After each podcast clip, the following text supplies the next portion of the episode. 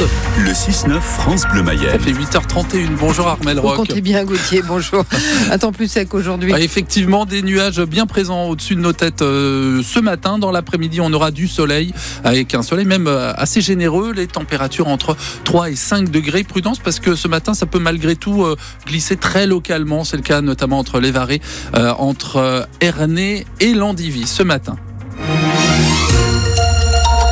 La ville de Cran réagit aux accusations de L214. Oui, elle réagit aux vidéos de l'association publiées hier soir, images très choquantes tournées à l'intérieur de l'abattoir municipal de cette commune du sud Mayenne montrant l'abattage de vaches, de moutons et de chevaux. Un peu plus tôt dans la journée, l'association avait déposé plainte auprès de la procureure de Laval pour acte de cruauté, sévices graves et mauvais traitements.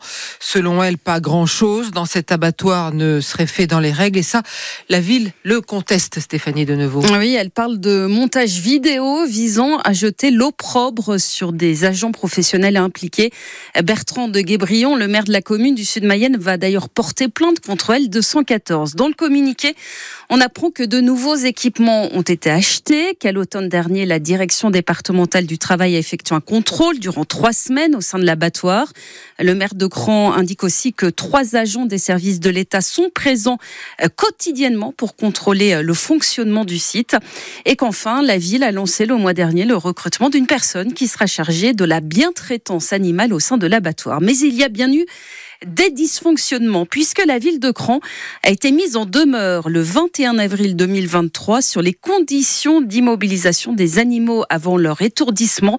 C'est la préfecture qui le révèle, et qu'à partir de là, il y a eu des modifications effectivement d'apporter à l'abattoir. Un nouvel équipement de contention plus adapté à la taille des bovins a été installé, mais uniquement à la fin du mois dernier. Les images tournées par L214 dateraient donc d'avant le mois de décembre. Ce matin, à 10h, une délégation de L214 va se rendre devant l'abattoir de Cran pour tenter de rencontrer la direction. Lactalis dans le viseur de ses producteurs. Les actions vont être menées aujourd'hui un peu partout en France, principalement dans l'Ouest, pour dénoncer un prix du lait fixé par l'industriel qui ne tient pas compte des coûts de production des agriculteurs. Chez nous, trois manifestations simultanées à 10 heures sur trois ronds-points à Mayenne, Laval et Château-Gontier.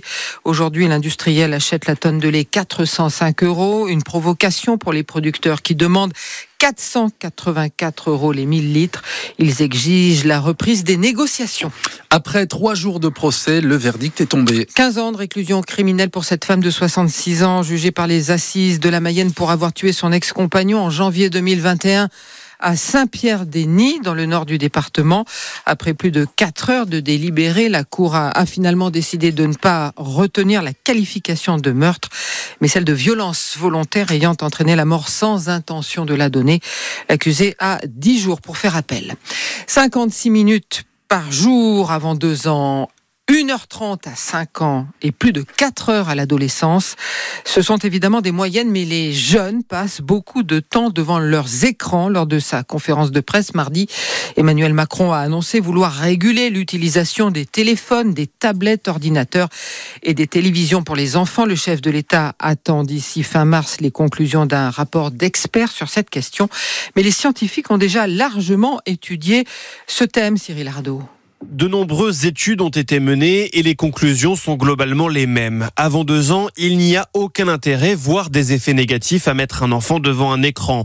L'OMS, de son côté, évoque l'âge plancher de trois ans, du moins si les conditions d'une interaction parentale ne sont pas réunies. Il faudrait dans l'idéal regarder avec l'enfant des contenus très courts et choisis et engager la discussion avec lui sur ce qu'il vient de voir. En réalité, c'est assez rare puisque c'est une façon pour beaucoup de parents d'occuper les enfants. Alors quels effets sur la santé des plus jeunes?